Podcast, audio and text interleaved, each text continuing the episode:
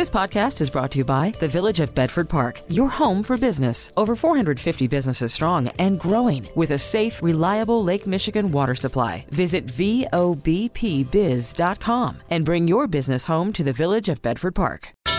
Now, the WBBM Noon Business Hour. It's 12:03 on June 13th. Good afternoon and thanks so much for joining us for the WBBM Noon Business Hour presented by the Village of Bedford Park.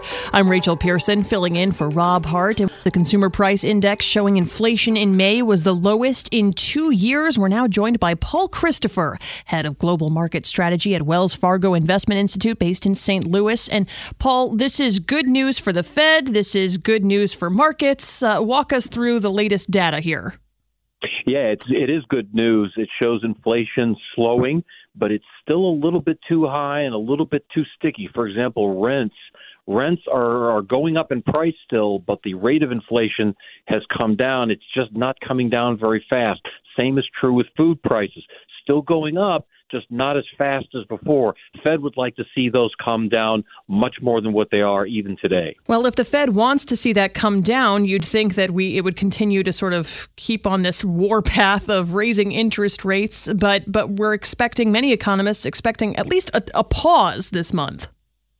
Yes, a pause this month so that they can evaluate the data.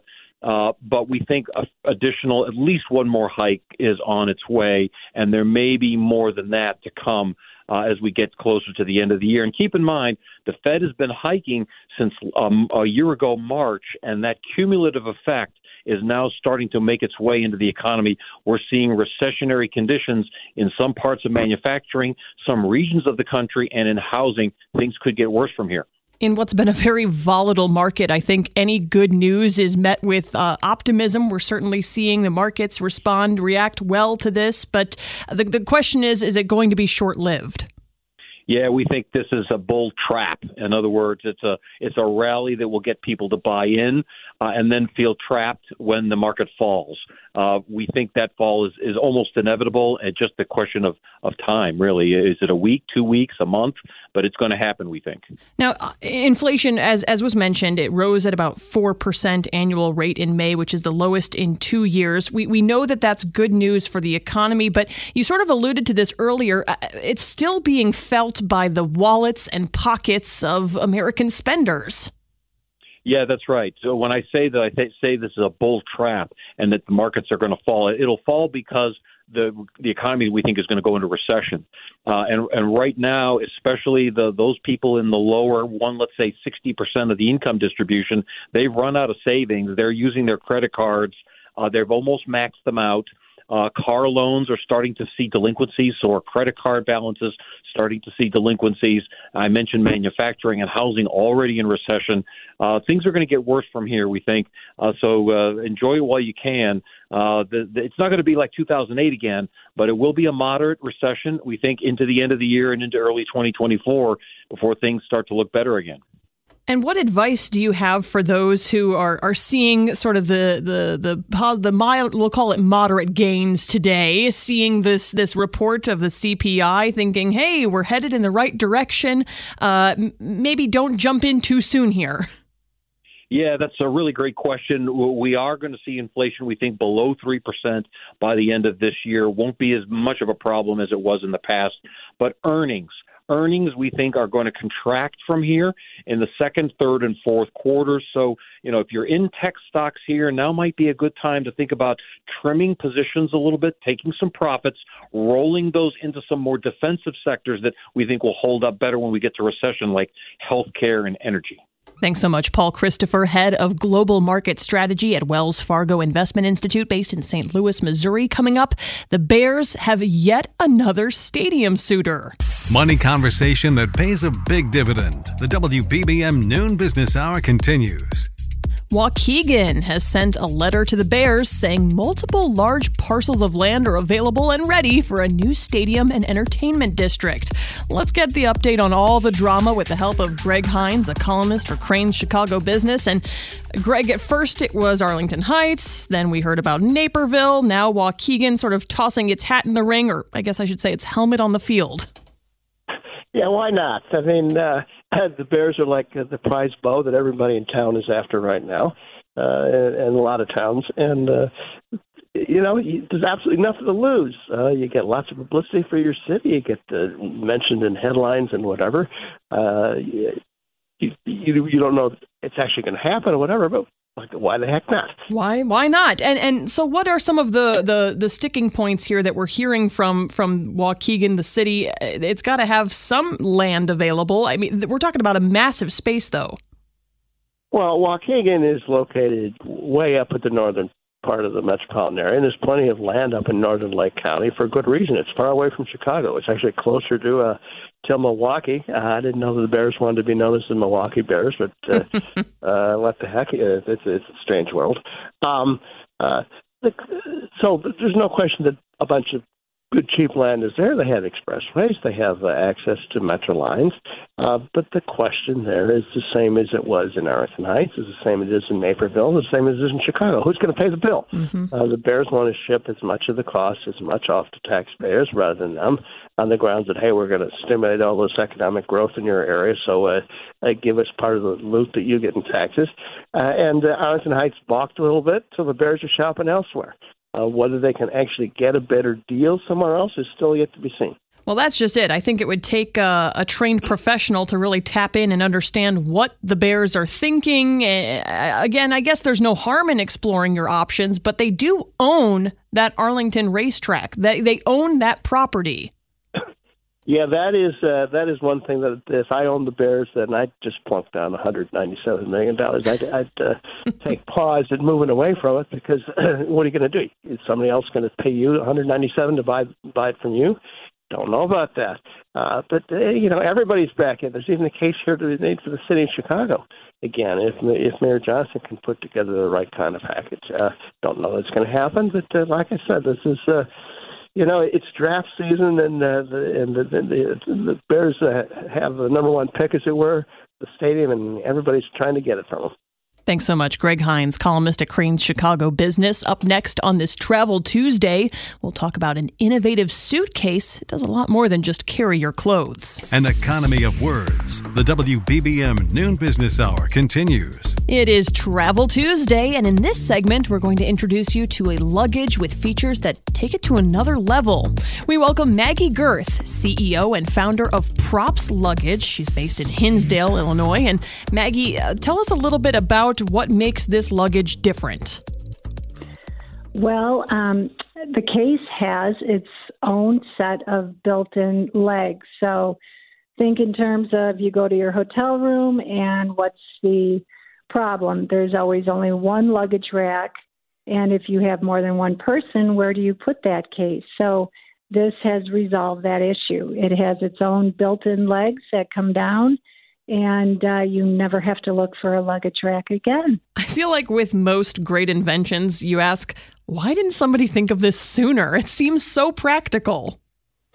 Well, I can tell you why. Um, it was quite an engineering feat. Um, it was. It seems so simple, um, but I can tell you, four years of development, two engineers later. Um, it, it, took us quite a long time and multiple sets of drawings and eight prototypes later to finally come to a product that we were thrilled about. So it was not easy, um, but uh, we're we're real pleased with what what came of it. So Yes. what what advice would you give to other would be entrepreneurs? Because uh, you just alluded to the fact it sounds like such a simple idea, but there's so much time and effort that needs to go into developing a brand new product. What do you say to, to future entrepreneurs? Well, going into this, I think I was very naive and um, I knew nothing about any of the development.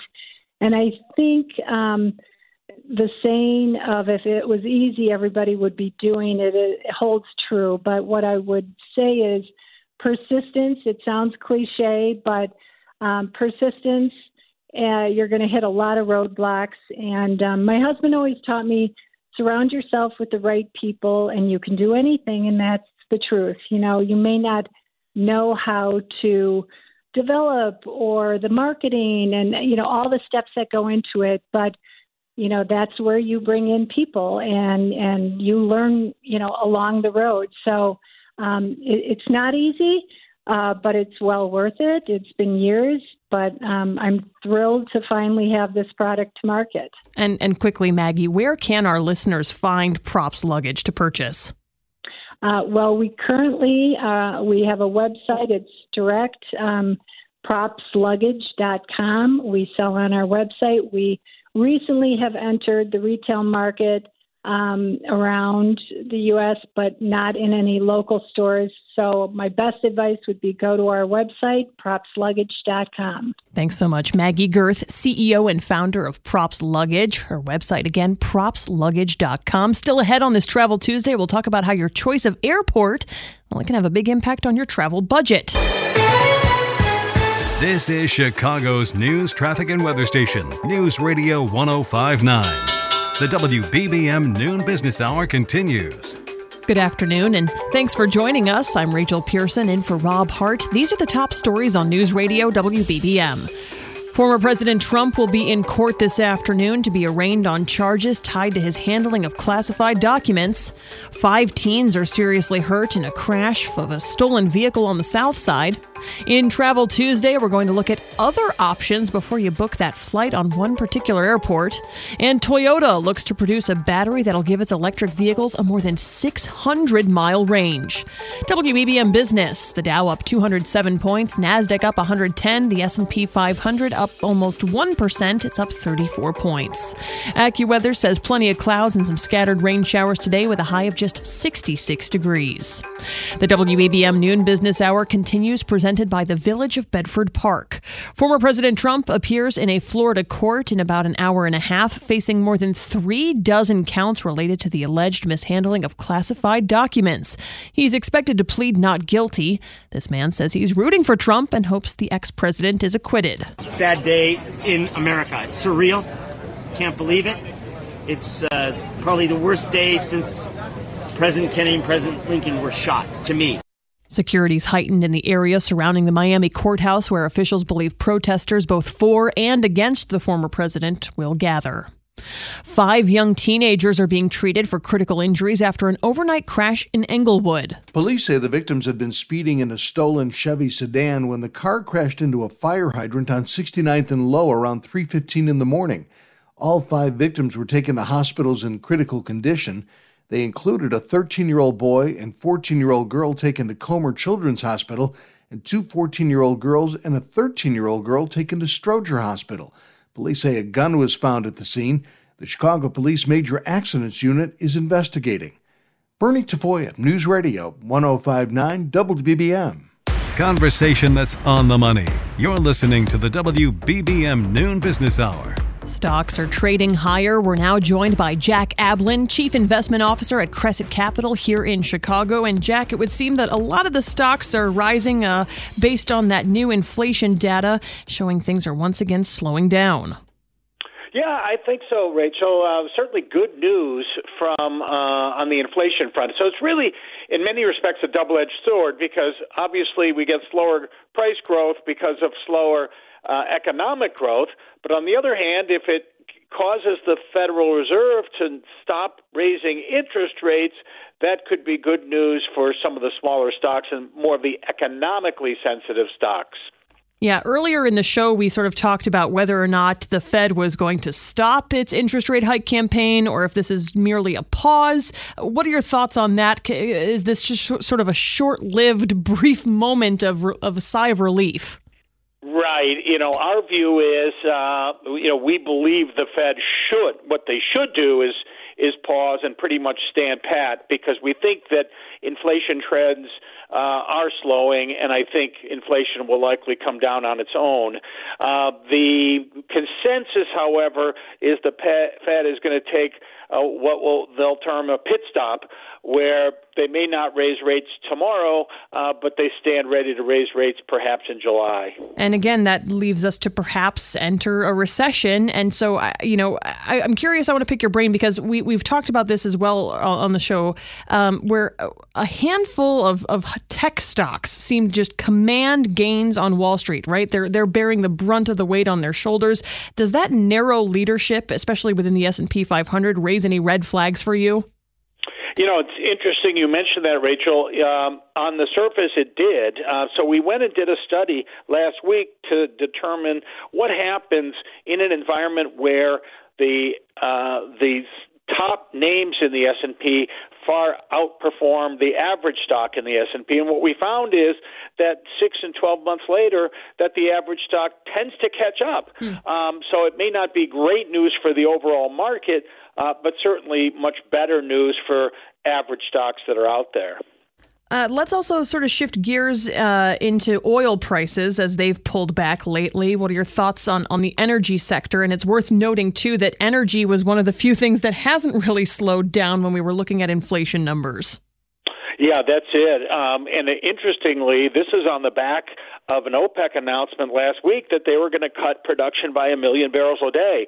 So, what that suggests is that perhaps um, you know, investors and, and other traders in that market believe that there will be some significant economic slowing. Uh, we're starting to see it uh, even in this this most recent report in um, in airfares and, and rental cars and some other things. So I think that uh, you know the the macro investors, uh, in, in, with us included, do believe that there is an economic downtrend, and that's taking uh, potential demand away from energy.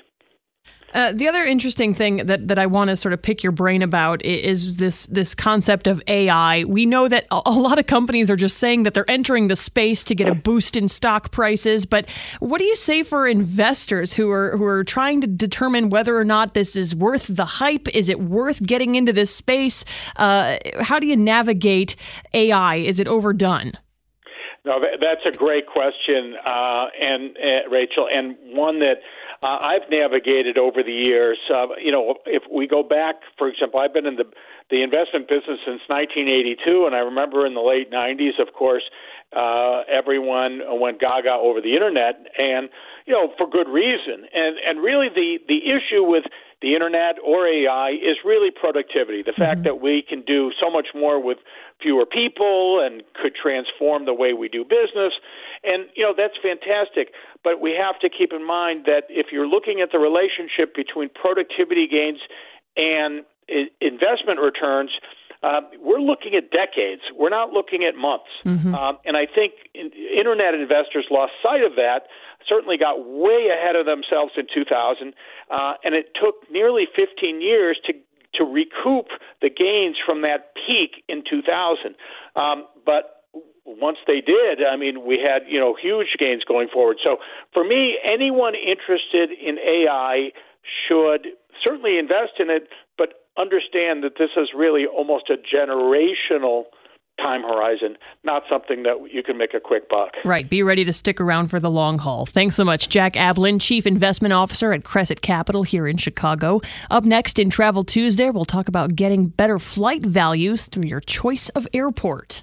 A deposit for your future. The WBBM Noon Business Hour continues. Continuing Travel Tuesday, you may be able to save some money through your choice of airport. Let's learn more from Angie Rice, co founder of Boutique Travel Advisors based in Scottsdale. And Angie, when planning a trip, I think a lot of people, we, we know to look at airline prices and compare that, but we don't always think about comparing airports. That can make a difference. It can. And oftentimes it's not just the airports, it's also the airlines. So knowing which airlines have a solid representation at a particular airport is good to know. So, if I'm looking for a cheaper flight, uh, do I need to look for larger airports, smaller ones? What sort of factors into cost? Well, airfare is always live. So, depending on the day that you choose to book your flights, I always say give yourself some time to really investigate what air is costing you and looking at different options. For example, considering a trip to Colorado, you might want to look at various options flying into Fort Collins versus flying into Denver, which we might think of Denver as, of course, the bigger airport, and even Colorado Springs. And when you look at those different flight options, you want to look at the convenience of the flight times and whether or not it's a direct flight versus a connection. And then also, let's look at the total price of the logistics. So all of your tra- transportation expenditures. Oftentimes, getting rental cars out of Denver can very, be very expensive. So looking at the price of the airfare plus the cost of maybe renting a car should all be taken into consideration and when, when determining which flight to choose. Yeah, I mean, if you're willing to to fly somewhere maybe not as close to your your destination, flying a little ways away, still renting a car, but then spending a little bit more time maybe driving and saving some money in your pocket, I mean, that's worth considering. I agree. And a lot of times when we go on these summer vacations in particular, you're not just staying in one place. So an hour drive to get to a destination that might be on your itinerary anyway is worth considering. And we find that these same um, uh, sort of research skills come into play when you're booking international flights. For example, I have a client that has to be in London for business and they want to extend their trip to include time in Portugal. And we really evaluated their initial thought was flying into Lisbon. But when we looked at the flight differential, it was half the price to start their trip in Porto and to end it in Lisbon. So I think the, the key here takeaway is just being open to other options. And I'm guessing that, that there are a lot of travel sites that will let you at least compare uh, not only uh, airlines, but airports. Correct. You can oftentimes select different options to compare the airports as well as destinations. And also, one of the things that you can find online that's easy to search is from your home airport, which airlines offer direct flights into the different destinations that you're considering because that's always useful information. And again, I always recommend if you're going to be renting a car on top of purchasing expensive airfare, you want to kind of look at those two options together to know what the overall expense is going to be if you're really looking for a savings. Thanks so much. Angie Rice, co founder of Boutique Travel Advisors, her website, travelbta.com. You can join us at this time tomorrow for Personal Finance Wednesday and still to come, increasing the range of electric vehicles. The WBBM Noon Business Hour continues.